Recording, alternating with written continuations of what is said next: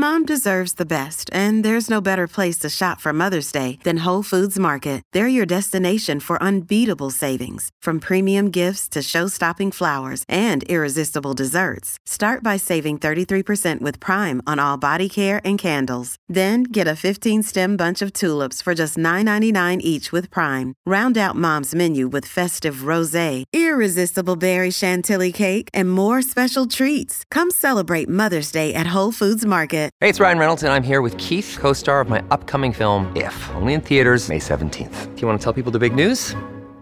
All right, I'll do it. Sign up now and you'll get unlimited for $15 a month in six months of Paramount Plus Essential Plan on us. Mintmobile.com slash switch. Upfront payment of $45 equivalent to $15 per month. Unlimited over 40 gigabytes per month. Face lower speeds. Videos at 480p. Active Mint customers by 531.24 get six months of Paramount Plus Essential Plan. Auto renews after six months. Offer ends May 31st, 2024. Separate Paramount Plus registration required. Terms and conditions apply if rated PG.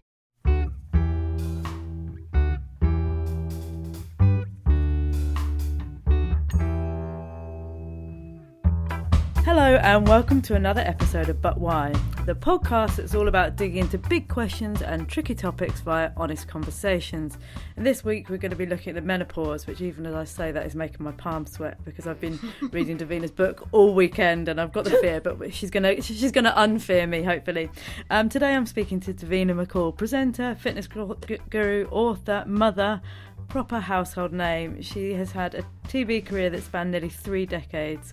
I think you've been on some of the most iconic shows. I kind of feel like I've grown up with you. It's, it's yeah, quite mad when I even say three decades because that feels like a reflection on me as well.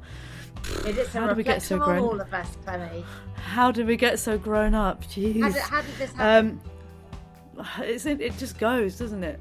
On this space. Um, that's not all that Davina does. She's also got a fitness empire with sales over 1.4 million of Own Your Goals Davina. She's an ambassador for Garnier and Ryvita, and she's now an author of the book Menopausing: The Positive Romance, uh, Roadmap, not romance, to Your Second Spring. Oh, what a career! It can well have done. romance as well, Clemmy.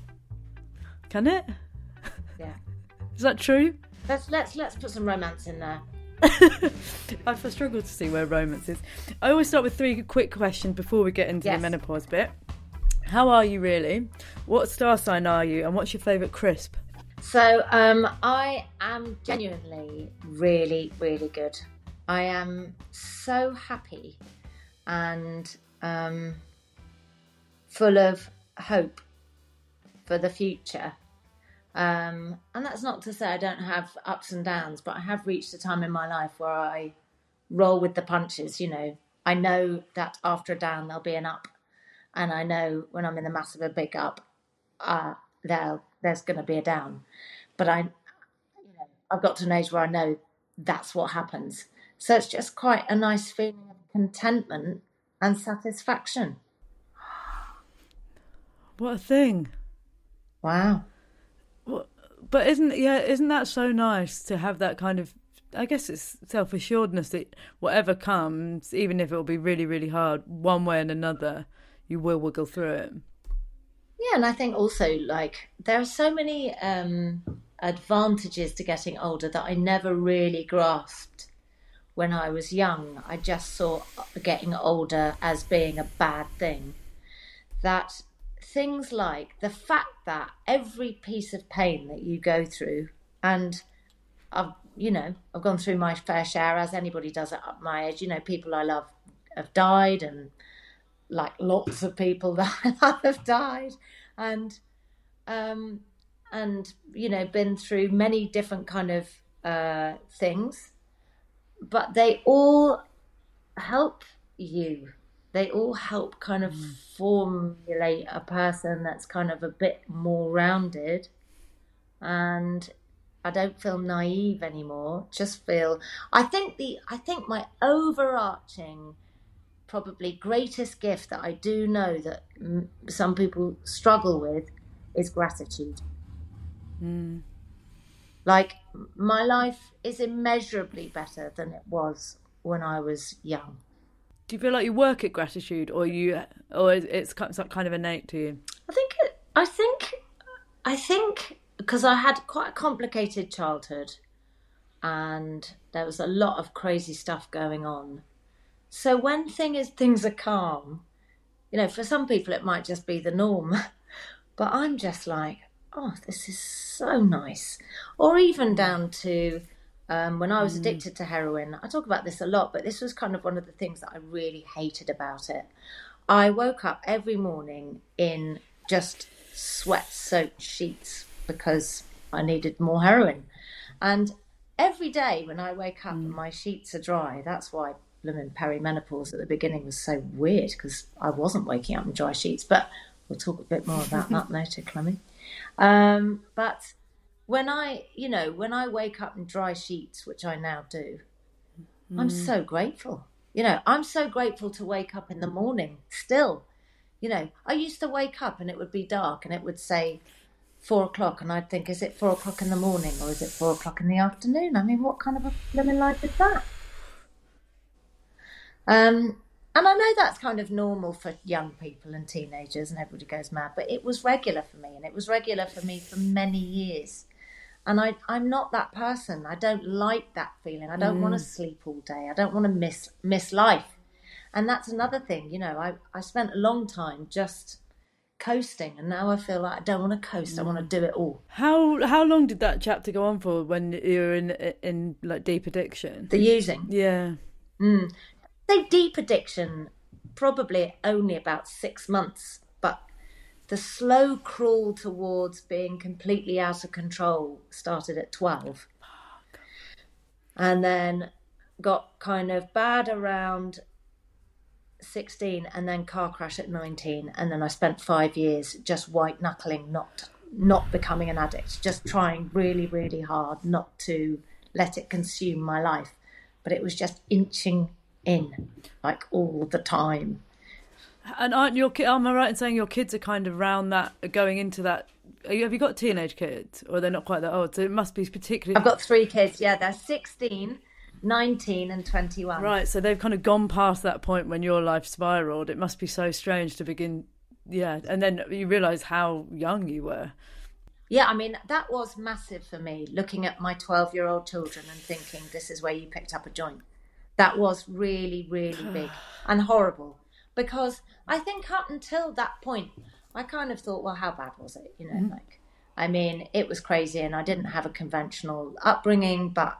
And then when my kids got to that age, I just thought, you know what, this wasn't okay. Like, give you give yourself a hug, mm-hmm. and and give yourself a bit of a pat on the back, and go, you know, you got through some serious shit there, like, because I think it's important not to diminish something if something happened to you and it was it was not right. No. You know, it's okay to sort of say it wasn't. You you don't need to try to make it better. It's okay to say it wasn't right, and well done for getting through it. It's fascinating, isn't it? Because I think personally, I could spend a lot of time of being envious of people who seem like really happy-go-lucky. But I'm wondering now whether all those happy-go-lucky people have have had a reference point of something pretty dark to get there. You know, if you met you now, not knowing your history, you'd be like, "Oh, Tarena's so happy," yeah, because she knows what the other is like. How old are you, Clemmy? I'm forty. because um, you know I've got a friend of mine who's um, uh, 34, and um, her mum got sick, and like really sick, like could have died sick, and she and her mum were like inseparable, and it abs- she'd had an idyllic lifestyle up until that point. Popular at school, mm-hmm. absolutely gorgeous, always had boyfriends, never got bullied, family together, mum and dad really love each other, like absolutely perfect. She was one of those people that you would have looked at and gone, oh, God, I mean, she doesn't even know the meaning of stress. She's just had a perfect life. Mm-hmm. But this thing with her mum, it has totally polaxed her because she does not have the tools or the resilience to deal with it. And she's been in such a bad way, like really, really bad. Whereas if you have been, you know, um, Uh, pulling, like dealing with people pulling knives on you on your walk home from school, or if you've had been bullied in the classroom, or, and this, these aren't necessarily things that happened to me, but or mm. your parents had a hideously acrimonious split up and you've been used as a pawn in the middle of it, or your parents are hideous, or one parent's hideous and the other one's lovely, but you hate their partner, or you know, there's so many tough mm. things that can happen to you. But we're always talking about resilience is good, but it really fucking is. Like resilience is Yeah. so important to a Mm. person's future happiness because if you've if you've been through something and even better if you've been through loads of awful stuff you will be grateful for the good times you'll be grateful for the happiness you'll be grateful for the quiet you'll be grateful for love you know it all it's all right there in front of you but it never tastes as good if you've never experienced hardship No, it's so true. It's so true. It's like I think the great gift gift of parenting is it makes suddenly, especially if you've been in the new, mine are a bit older now. They're all at school. Thank goodness, kind of got to that point. But they make those baby years then make you realise even five minutes sitting on your own in in silence with a book is is like an absolute gift, and you because you, have been through those kind of grappling for anything. But it's true, isn't it? You just need, yeah and then once oh, yeah it's interesting but i mean i want to talk to you about menopause but the kids and resilience is fascinating because mm. you're like i don't want anything bad to ever happen to my children do you know but i also want them to be yeah a, a, a, a huge thing for me, obviously, Clemmy was going to be drugs and kids. Like, you know, have I got a gene? My mum was an alcoholic. Her brother was an alcoholic. Mm-hmm. Am I di- am, mm-hmm. am I dysfunctional genetically in some way that's going to mean that I'm predispositioned to passing on addiction to my children? And mm-hmm. I did so much research on what is the best way to tackle it. And a bit like sex education, the best way to tackle it is to just talk about it. Now, I, in a way, was very lucky because I could say to Holly when she was 13, 12, 13, I mean, my, my kids grew up in the country, so they were slightly sort of more um, wrapped up in cotton wool. Maybe, maybe she was 12 you know that's sort of changeover stage in their lives and you think okay they are changing over. And i said to her listen i just wanted to say you're going to get offered drugs at some point quite soon and i'm going to tell you my story. And they knew roughly my story and why mummy didn't drink. Mummy's you know mummy had a problem and she drank too much and she it meant that she took drugs. And so my kids grew up thinking you know well people take drugs. It wasn't like what? Um, it was all part, always part of our conversation. But I would talk to Holly a lot about strategies, why I took drugs, um, what, how they made me feel, because I took drugs because I had had a hole in my in my chest, and it it was never full. Like I just I'd I'd re- be reaching for things, men, food, drugs to try and fill it sorry, I'd be reaching for things to try and fill it, but nothing would fill it um, constantly. It would always, it was like it was a sieve, a colander, and it was always draining. And I'd be grasping, please don't go full feeling, please. I felt good for like five minutes, please come back. Mm-hmm. And then it would be empty again. I'd be like, Fuck, I've got to find something else to make me feel good, make me feel better. Now I look at my three kids, and you know, up until they were quite old, they did live in a family home with two parents and a roof over their head and food on the table, and they had their basic needs met. And, um, you know, I was wor- I was a working mum like so many of us, but I I was also present. You know, I did the best that I could. I wasn't brilliant and I wasn't perfect, and when I wasn't right uh, or perfect, I would apologise and um, I did the best I could, you know, um, but I did an all right job. So I, I didn't see them with that hole, but I, we would discuss the reasons why they might take drugs, what might. Peer pressure was a huge one. We talked about that a lot. How would you deal with peer pressure? And they would. Uh, I have never said to my kids, "Don't take drugs." I've just said, like, this is what will happen. It's like Russian roulette. You don't know um, what kind of a person you are if you're an addict or not, and it's a little bit risky, like because you never know if you start. But obviously, you know, they're like my 20 year old. She's an adult. I don't get to kind of grill her anymore or stop her doing something or I just but I'm so unbelievably proud of the person that she's turned into and my 18 year old and you know my 16 year old's just going into the mega danger zone now like 16th part birthday party and everything but I'm really proud of him as well and I would never say like don't do it because it just means that if they do then they'll never come and talk to me about it or they'll never come mm. and say actually i'm in a bit of trouble or my friend's in a bit of trouble because they'll just think i'll finger wag them and i don't want to be that yeah. person i always want to be open to to discussions about it but you know i'm really i'm really proud of the people that they've turned into but i i am learning and i really only properly learned this kind of after the second kid that you know, guidance is much better than the really tight hands on the steering wheel and trying to steer their yeah. lives. It's so tense for you as a parent. It's so tense for the kid. It's like, mm. come to me if you need something. You know, well, what do you think about that? Would you like to get? I, I once said, never say no to a teenager, and everybody was like, what? Are you mad? But I stand by that. I've always been like that with the kids. And if they go, I'd like to stay out till three and they're 14, and I go, well, that's not that's not going to work for me but like tell me if we like what mm. what do you because i i need to sleep and i don't mm. think i can stay up till three but what what would be like an acceptable time for you and they'll go two and i go could you do one because i'm just going to be so tired and they'd go, "All right, one," but they feel like they've won something, right? I didn't go, "No, yeah. you're not staying out till three. It's mm. like negotiate with teenagers. They need autism, autism, auto, autonomy. They need autonomy.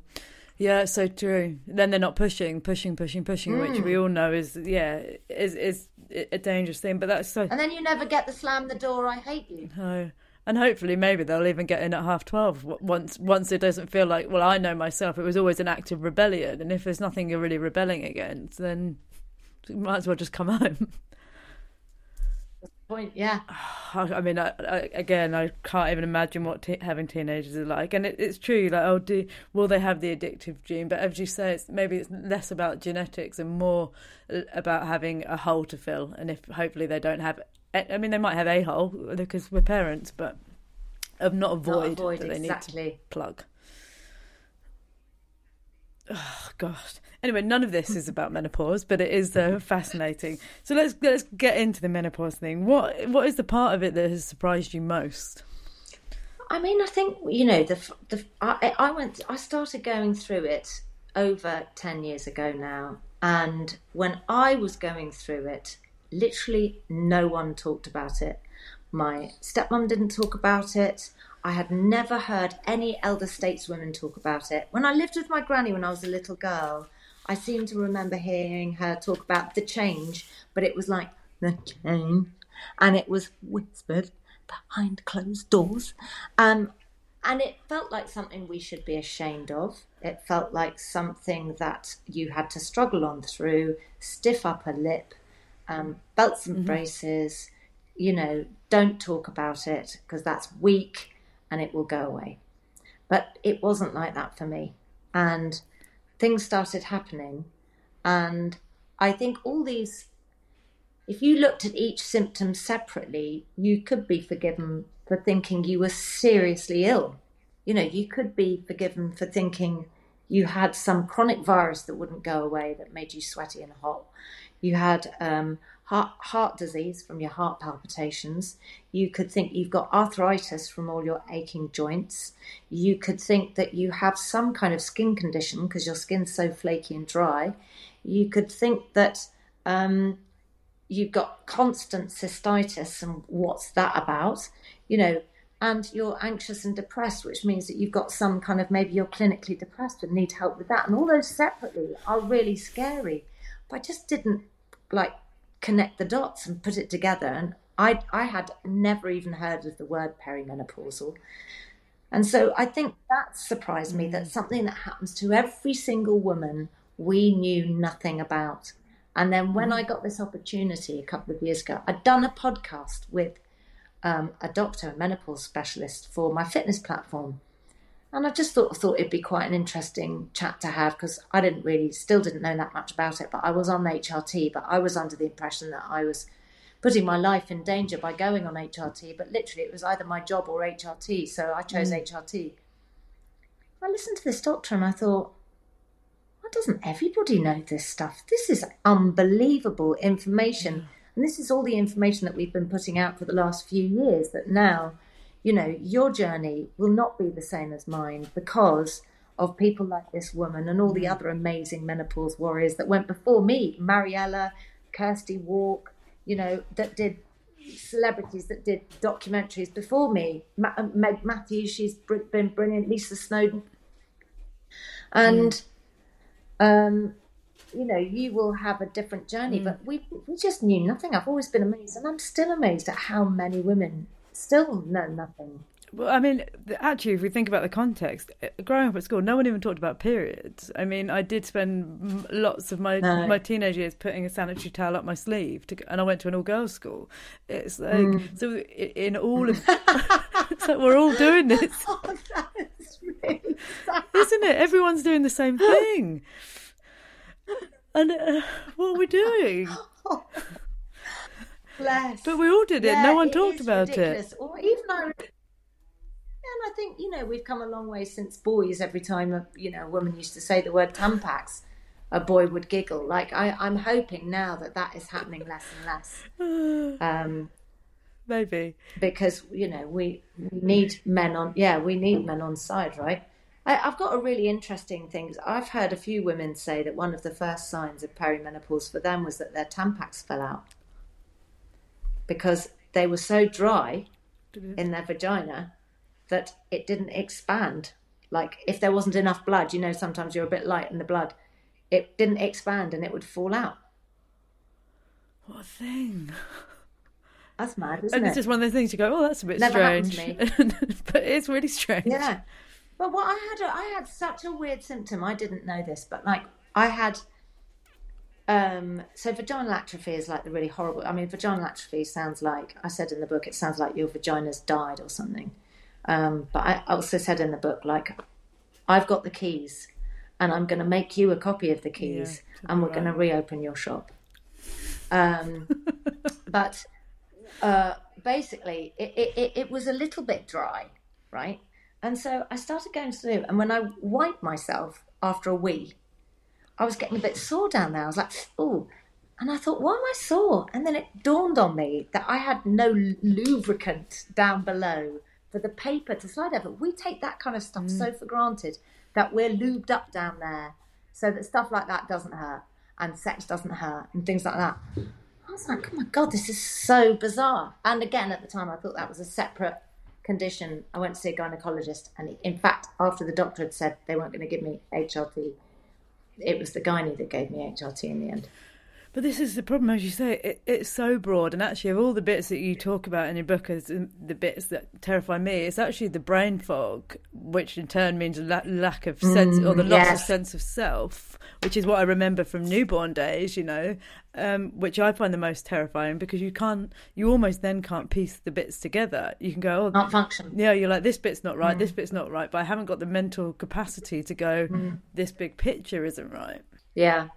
So, Clemmy, what happens is that um, 25% of women don't have any symptoms at all. Okay.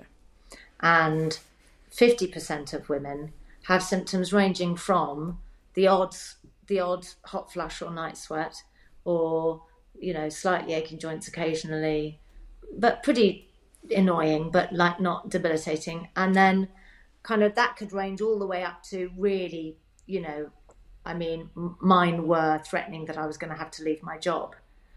But then the final 25% are really, really struggling. I mean, we're talking can't get out of bed, absolutely shattered, have lost all will to live. I mean, the suicide rate of women between 45 and 55 is the highest at that age, female suicide. So, it, you know, it comes as no surprise that that is that time of life when if we don't talk about it, mm. it's a really, really scary place to be. However, the other big thing that I wanted to do well, there's two things. One was to demystify Mm-hmm. HRT because I think that I, I don't know if I've got the stat here, but it's a very low percentage of women take HRT Mm. that can.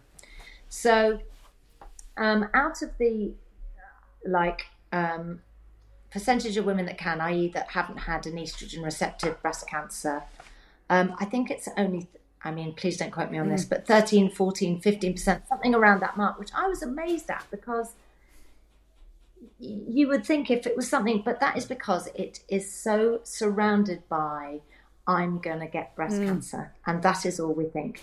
Breast, one in seven of us is going to get breast cancer.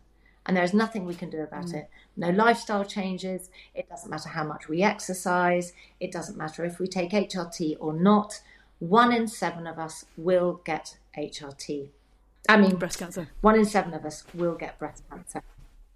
And so that's a stat that we all have to get our heads round. So let's talk about the risks of HRT in terms of breast cancer. So if you were to take estrogen only, so um, if you had had your womb removed and you didn't need to think about protecting your womb with progesterone and you were just taking estrogen, you in fact lower your risk of breast cancer. Wow. So if you're not taking progesterone, your risk of breast cancer, if you take HRT, goes down. Uh, if you take estrogen. So, mind blown. Um, if you do take progesterone, you, it slightly increases your risk of breast cancer, but less than drinking moderately. Um, and if, say, you are obese, and this is, I have nothing against obese people, but this is just a fact, uh, it increases your risk of breast cancer by an enormous amount. But no one talks about these things and goes, oh, you mustn't um, be obese or you mustn't drink alcohol because it's going to give you breast cancer in the same way that they do with HRT. And it seems so crazy because there are many health benefits. And I know you shouldn't take HRT just for the health benefits. You know, it's got to be something that you kind of look at and you think, oh, okay, I've got these symptoms. Um, estrogen affects everything in my body, so it can help protect my heart. It can also help protect my mind if I take it early enough. It can also um, protect and, in fact, re uh, strengthen my bones. So, if you can take it, a- and you've talked it through with your GP, and your GP says it's not the big scary thing that everybody thinks it is. You, there are other lifestyle factors that you are potentially putting yourself way more at risk of breast cancer from than HRT. Yeah, and if uh, But it's nobody knows that. and if it's like life threatening in terms of losing your, you know, that that un- miserable, then you have got to weigh up. So when we say taking HRT, what does that involve, and how quickly did you feel the impacts, the impact of it? So, um, hor- hormone replacement therapy is what HRT stands for. And there are three hormones that we lose when we go through the menopause. Um, and they are estrogen, progesterone, and testosterone. And the testosterone for women is like a slow dip down. But some women at different parts of their lives, some women might go down a bit steeper. Some women might have very low testosterone. I know a girlfriend of mine who had hers checked just out of interest the other day, and she had extremely healthy levels of testosterone. It can really differ in all women. I do take a bit of testosterone, and I am now within normal limits again. Um, but to me, that is the final piece of the jigsaw in terms of well-being and feeling back on it again. You know, you talked about brain fog. It was like the final key for that. And then the other two that everybody really knows about are estrogen and progesterone. The reason why you need to take progesterone is because if you take estrogen alone, it can thicken your womb and that will put you at risk of womb cancer. And so we take progesterone to keep your womb lining thin. Um, I use the Mirena coil because I um, didn't agree with the Utrogestan pills. The Utrogestan pills and transdermal estrogen, which is the combination that I have. So I have, I don't know why I'm stroking that because I was stroking my arm there, but actually I put my patch on my hip. Um, I have a patch that I put on my hip twice a week. and I um, that's the estrogen, and then I've got the Mirena coil, which is slow release progesterone. Another day is here, and you're ready for it. What to wear? Check. Breakfast, lunch, and dinner? Check. Planning for what's next and how to save for it? That's where Bank of America can help. For your financial to-dos, Bank of America has experts ready to help get you closer to your goals. Get started at one of our local financial centers or 24-7 in our mobile banking app. Find a location near you at bankofamerica.com slash talk to us. What would you like the power to do? Mobile banking requires downloading the app and is only available for select devices. Message and data rates may apply. Bank of America and a member FDIC. The Utrogestan pill, which is the normal progesterone pill that women are given, if you're still bleeding, you'll take it cyclically. If you're not bleeding anymore, you take it every day. That can help you sleep. So they give it to you at night, or, or not. They give it to you. You take it at night. Um, I, I didn't. I didn't massively get on with that with the bleeding and everything. So I just thought I'm just going to have a Remicade and I won't bleed anymore. The thing about um, the pill and the transdermal, which would be gel, spray, or patch, is that um, all of them are body identical. So all the modern HRT is body identical, which means it's the same as the body produces. Obviously, it's not exactly the same because our body isn't producing it, but um, in terms of scientific measure, it is body identical and um, is, I think it's vegan. I think transdermal HRT and progesterone, or tr- definitely um, estrogen, is vegan. So it's incredibly different from the horses' mm. urine patches that we've all heard about that, you know, were not great and not great for your in terms of risk of breast cancer etc back in the day. It's a very very different kettle of fish now. So what people normally do is they get put on quite a low dose. If they went to their gp and they talked through their symptoms if you're going to go and see your gp i'd definitely book in for a double appointment. And if you are 40 right so clem if i was you i would um, call up your gp surgery and say um, do you have a gp or nurse practitioner that specialises in women's health. And if your GP doesn't have one of those, then maybe get together some women or, or ask for one. And then if they're not kind of forthcoming in asking for getting one, then start maybe putting something up in the surgery wall and say, would any women like to get a women's health mm. specialist at this surgery? Please sign here if you want to get involved. That kind of thing mm. because it's important that you can go and see somebody at your GP that knows about this stuff so mm-hmm. you can talk it through with them, talk through the risks, talk through the benefits, and make an informed decision for yourself. Do you wish you'd kind of had this? Inf- if you'd have had this information earlier, would you have? Would things have been different for you? Do you think if you'd had your eyes on it from forty, for example? I mean, I wouldn't, yeah, I, I wouldn't have spent, you know, the best part of two, maybe three years absolutely terrified and really scared that I wasn't going to be able to keep a roof over my kids' heads or food on the table. I just thought I was going to lose everything. Did you really? Yeah, just like I just thought, how am I going to work? I can't work.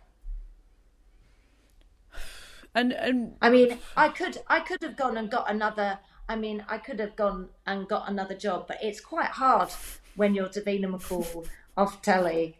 Um, you know, and I'm not. I I'm very. I'm a grafter. I'll do anything. Like I would, and I would have found a way. But it was immensely stressful, wondering if everything, my whole life, was going to have to change because I was so sick, and I I didn't know what it was.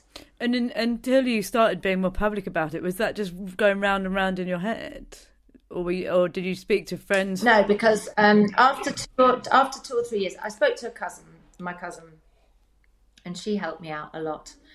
And um, she told me that she was feeling the same things, and um, it was really comforting to know. And sometimes she'd say a symptom, and I'd think, "Oh my god, I've got that."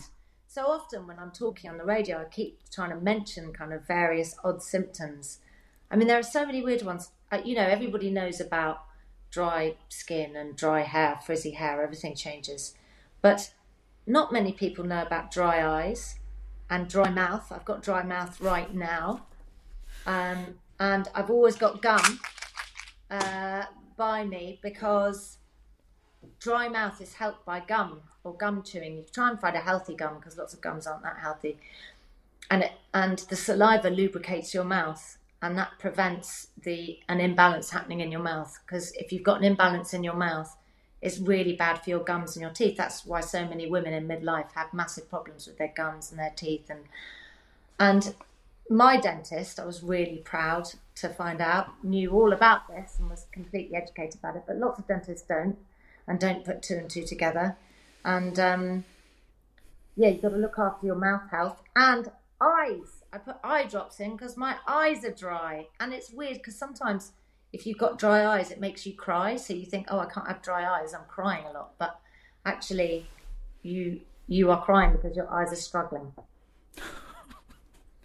I mean, uh, it doesn't help. But but listen to me. The thing is, is that is that no. But what I'm saying, Clemmy, is that when I didn't know about it, this stuff was terrible, and you're kind of going, oh my god. Yeah. But these are all bridges that you will cross when you get to it, and you'll cross and you'll go, oh, this is that. I can get this. I mean, I you know, I have. um you, you find strategies and solutions for everything and once you get those strategies and solutions in, I mean, the only thing that I would say is that my morning ritual is longer than it was when I was 40. Quite elaborate. So my morning ritual's like, you know, put the testosterone on, get the blah, blah, blah, do the eyes. You know, it's like, oh my God, how many little things have I got next to my toothbrush? But it's worth it Mm. because I feel good. That's important, isn't it? I mean, it's hard when I'm sitting here thinking you literally just sort yourself out from those baby years, from a decade of hormones and Yeah. everything. Literally, all my friends are like, okay, we made it to this. And then you're just like, well, not for long, but what can you do? Mm. But I think, you know, we were talking about gratitude. I sometimes wonder whether women have more gratitude in life because, you know, even if we have got the perfect life, we also have to go through a lot physically and mentally with our hormones mm. from the very, very get go. You know, puberty's hard, our periods are hard, you know, lots of people get PM. I mean, there's a million, million things, mm. endometriosis. Having a womb just comes with a whole host of issues pregnancy, difficult pregnancies, you know, like miscarriages. There's so many things, that, and maybe at the end of the day, that makes us happier hmm. people. I actually had um, I don't know. Caitlin Moran on the Caitlin Moran never had know how to say it on my, on the podcast talking about womanhood, and she said actually if you look at elderly people, because women have reinvented themselves so many times, by the time they get to hopefully being hmm. old, they feel great. Whereas men have have been much more linear, and then they don't. Yeah, I don't know. They, hmm. they've not involved so. Mm-hmm. Yeah, maybe it's a gift. In fact, what I was going to say, I'm going to try and, and like, lean into some positives. There's a great scene in Fleabag with, mm. with Kristin Scott Tho- Thomas who talks about going through menopause and then being free. Mm. And mm. and I think yeah, we have to understand that on the other side of this, we're finally level out. Maybe. Do you feel like you've leveled Yeah, out? I mean, listen, going going through going through menopause. Right, there's two there's two things. If you if you can't take HRT, there are a million things that you can do to help yourself. I mean, there are lots of natural things that you can do, like um, mindfulness, CBT therapy, exercise, um, eat the right things because we are what we eat. That uh, never a truer word. Um, and those are all the natural things. You, but there are also medications that can really, really help you if you can't take HRT. So please do research into that. Do not think because you can't take HRT that there are no solutions for you because there really are. I bang on about HRT because I'm on it, but I also try and bang on about all the other options that are open to women who don't want to take it or who can't take it. But if you can, um, and you go and talk to somebody and you you weigh up uh, all the different factors, then the minute you get on HRT, two or two weeks later, you know there might be a bit of bit of juggling because they start you on a very low dose because you only really want to take as much as you need. So the minute your symptoms have stopped, they know you, they've got you on enough estrogen and they stop there. You know, I'm on a very high dose of estrogen because I don't absorb it very well.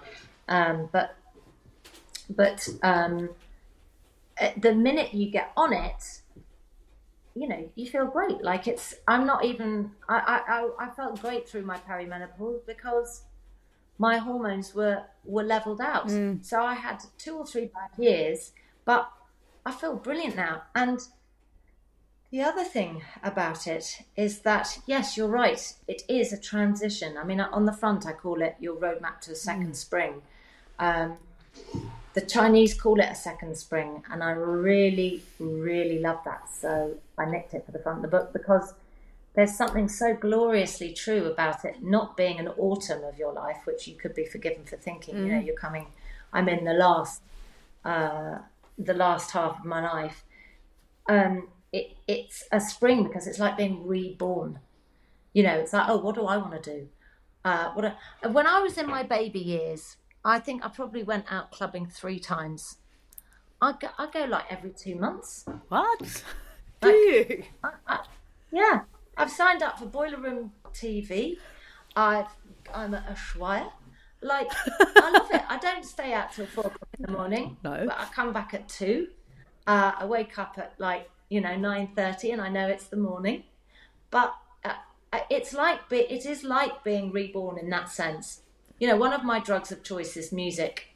I love music. It makes me unbelievably happy, and to be able to really deep dive back into music again and to um, you know have a bunch of friends who are all going through the same thing right? Like all imagine when all of your friends kids are all self-sufficient. Yeah. and you are all really good friends. You've all been through the childbearing. All my friends are like my baby friends and we're all like oh my god we've got birthdays coming up. You wanted to know what star sign i was. I'm a libra. Ah. and we've all got birthdays coming up in the next couple of weeks. I'm going radio rental. So excited.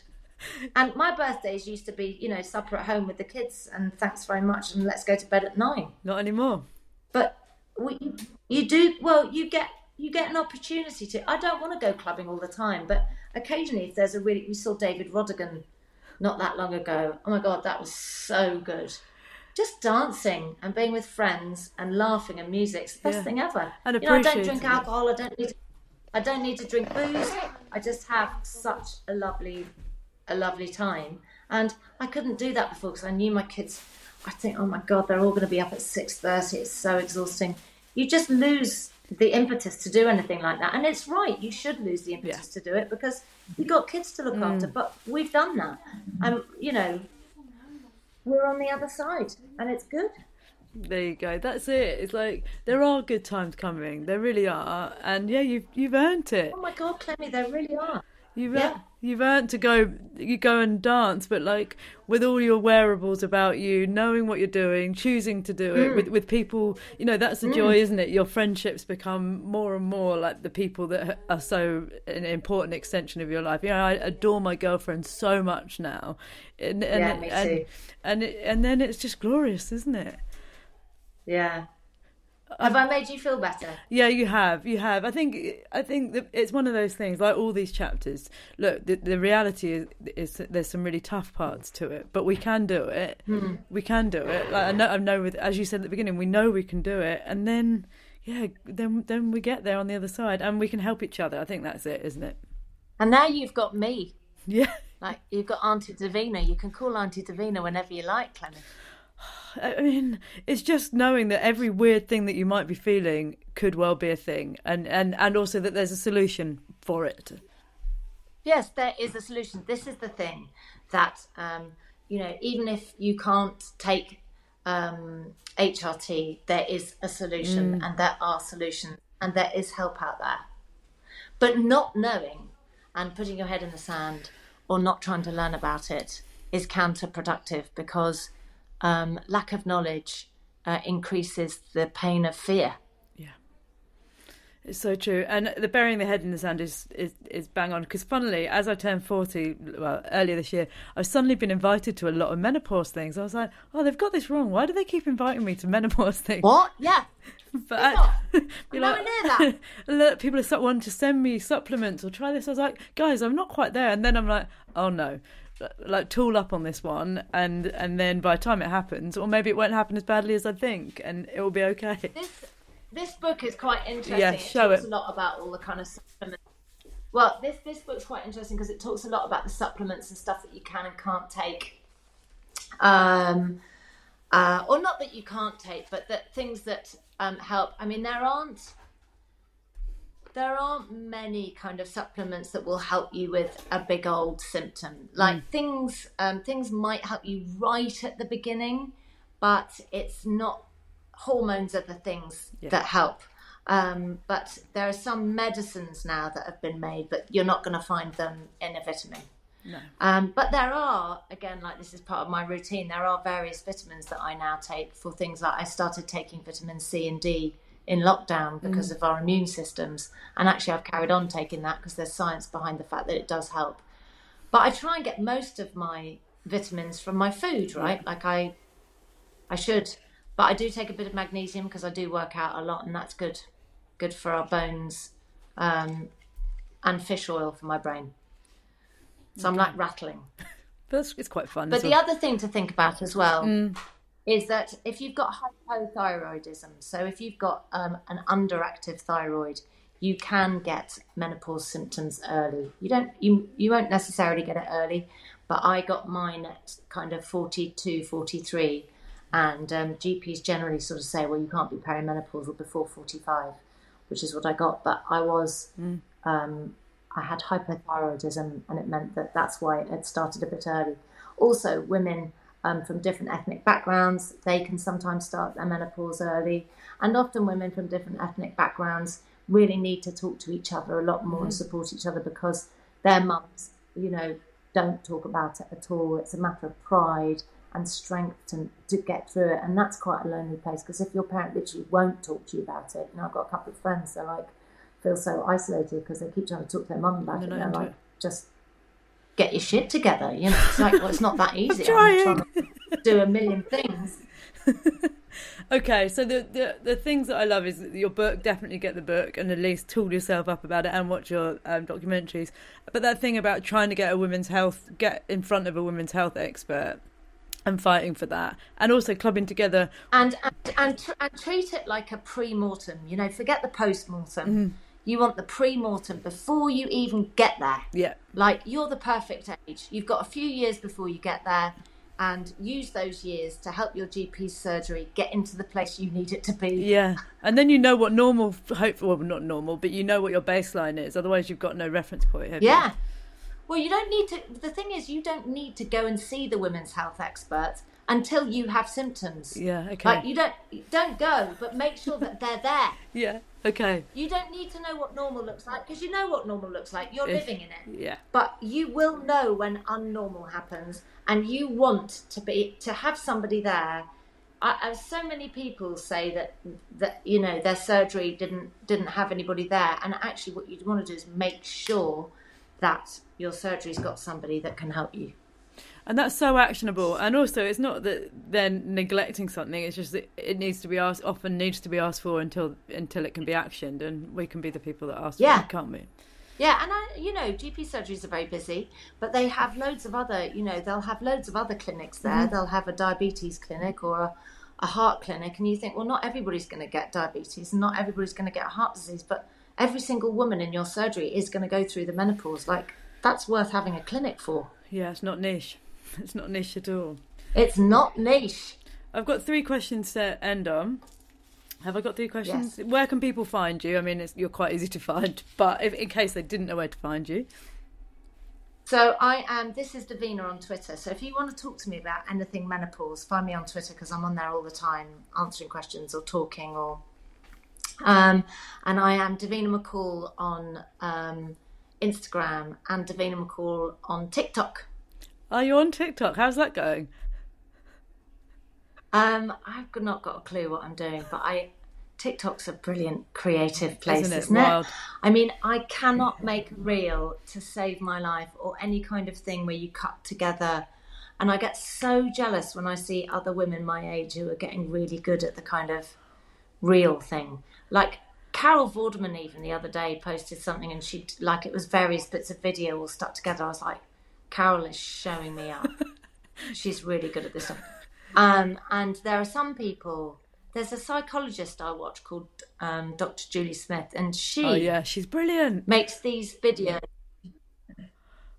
Her, her husband films them all, by the way. Okay, but they look so profesh. the, the way that they're, oh my god, the way that they're shot and the ideas that she comes up with, I'm always like, it's just me talking into a camera, just going, all right. Like, But um, her things are so Um, I- I know. uh, yeah, they're so succinct and they're quite complex ideas boiled down to Mm. something very strict. Yeah, well done, Dr. Julie Smith. She's nailing it. There's another um, amazing doctor. She's in the so in the back of this book. I've written down a load of menopause warriors. So if you're in it or you, you're going into it, um, and all of their social handles. Oh yeah, and a quick sort of like why they're brilliant. But there's a doctor. She she also wrote a little something for me in the book called Nighat Arif. Dr. Nighat Arif. She is she's on this morning. She does loads of stuff on this morning, but she's a plain speaker. Her and Naomi are brilliant um, advocates for um, talking and trying to get the message out there in as simple a way as possible, Yeah. the most palatable way possible. Um, Dr. Naomi Potter, she's Dr. Menopause Care on, on Instagram. She's also a really good one to follow. I wrote this with her. She's so Yes. fastidious. Nothing that passes her lips is not fact checked a thousand times. Like she is on it. I'd like to Um. So she's worth a follow as well. You've also got Caroline Hirons in your book. who- I mean, the myth, the legend. Yeah, I love Caroline. I mean, I was like, I thought I'm just going to put the ask out there, and you never know. And when she said yes, I nearly fell off my chair. I was like, what? I was so excited. And um, and obviously my partner Michael, who's a hairstylist, and he he's really gone out of his way to learn a lot about menopausal hair. Bless him. Um, for me and all of his clients, so he does hair clinics and stuff. So he's he's in there, um, and then my makeup artist, who um, is the best midlife makeup artist I've ever used ever, and she's got lots of tips on how to deal with our skin. Um, and my final question is always: Yes. if, you, if you could have an honest conversation with one person, who would it be, and what would you say? Oh God, I love that um, question, and I think you know an honest conversation always makes me think of it's somebody that you have to. Um, this is like an opportunity to talk to somebody that perhaps you haven't been honest with in the past. Like it's a kind of, do you want to get something off your back? I think like it might be a group of some sort. Um, and I guess, you know, at the moment, um, it would be with the CEO perhaps of, or maybe I'd like to get a group of all the people that make hormone replacement therapy, like estrogen, um, in particular the estrogen, topical estrogen, and um, have a very honest conversation as to why there are shortages still. I just don't understand. They know that demand is growing um, year on year. They know that's happening, and yet we're not getting it. And when you think about for some women, it's life and death. It's not okay. There you go. That's a good. That was a good answer off the off the fly and perfectly tied in. Why is that? What's going on? I always feel very mistrustful of things like this. But literally, like, I would love to know because I I, I get annoyed because people chuck this thing of oh, it's the Davina effect, and I think don't be stupid. Like I did that I did that documentary two years ago, and what are you telling me not to talk about it so fewer women get help? Like, is that the solution? No, the solution is make more fucking HRT. Yeah. yeah. I mean, to be honest, if every single woman needed it and wanted it, then that should be hopefully possible, shouldn't it? right? And it would save the NHS money in the end because they would stop having to do all these extra tests for all these things that we think are wrong with us Yeah. because we need HRT. I know it'd keep the economy going, wouldn't it? If people could stay and work, etc., etc., etc., etc. Oh my God. I mean, Clemmy, like, you know, this is exactly what I bang on about. Think about all these amazing 45 year olds who've been in their jobs for 20 years, Yeah. who really know their stuff and who are leaving unnecessarily because they haven't been heard or seen or and they're frightened and they don't know what to do. Yeah. Okay. Well, I I don't know how Terrible. I can help shift this, but I feel inspired to do something as well. Well, this this has helped. Yeah. because other people listen. The more people that listen, the better. Like I, I'll talk about it forever until the cows come home Yeah. because you know I, I, and people uh, again sort of sometimes people in the medical profession like get annoyed with me because I'm a celebrity and I'm talking about this stuff. But I'm talking about it because we all have a right to know about it. Mm. And I'm not I'm not going to stop doing it until everyone knows or everybody has a safe place where they can learn everything and know that it's all factually correct. And it seems that that is quite a long way away. It seems like it's been miles away, but you're doing it. You're doing it. Thank you for all the work that you're doing for all of us. I really mean that. thanks Clemmy We'll be all right. That's all I'm going to keep saying. We'll be all right. It'll be fine. And thank you for bearing with me with my technology fails early on. We got our, bu- oh well I'm sorry I was such a wazzock and I didn't have a laptop what an idiot Ah, well, that was a um, reassuring chat. I'm very much into the idea of um, making Davina kind of Auntie Davina to me, where I can just bother her with all my queries and quandaries. She may live to regret that offer, as I do have kind of hypochondriac tendencies. Um, no, it's it's always best to have knowledge on your side, and if, as well as knowledge, having an army of women, I feel like they are very, very good starting points to finding a way to navigate through this. But um, there's definitely a, a huge education that needs to be done. More conversations. Davina's book is a brilliant starting point for that, and as she said, the index at the back of that with a whole bunch of other people to follow we will get through this. We will we will come out the other side. And as I referenced in the interview, there's a brilliant clip in Fleabag where being on the other side of all of this, the, the final hormonal chapter as a woman is magnificent because then you're free. And I'm very much pinning my hopes on that. And that's a wrap. Thank you so much for listening to But Why. I'm very grateful to have you here. I say that every time, but I really do mean it. Um, please join me next week for more chats and do come and follow us on Instagram. We're at But Why Podcast over there. Like, comment, share, tell me who I should be chatting to. All feedback welcome. I am now off to sort my life out. As I said earlier, I am wearing a damp sports bra. I also haven't had a coffee yet, and it's one o'clock, so things are not going my way. So I'm going to go and get some caffeine in me, try and do some deep breathing, and make the second half of this day a bit more productive. Wishing you a great day, and catch you next time. Bye.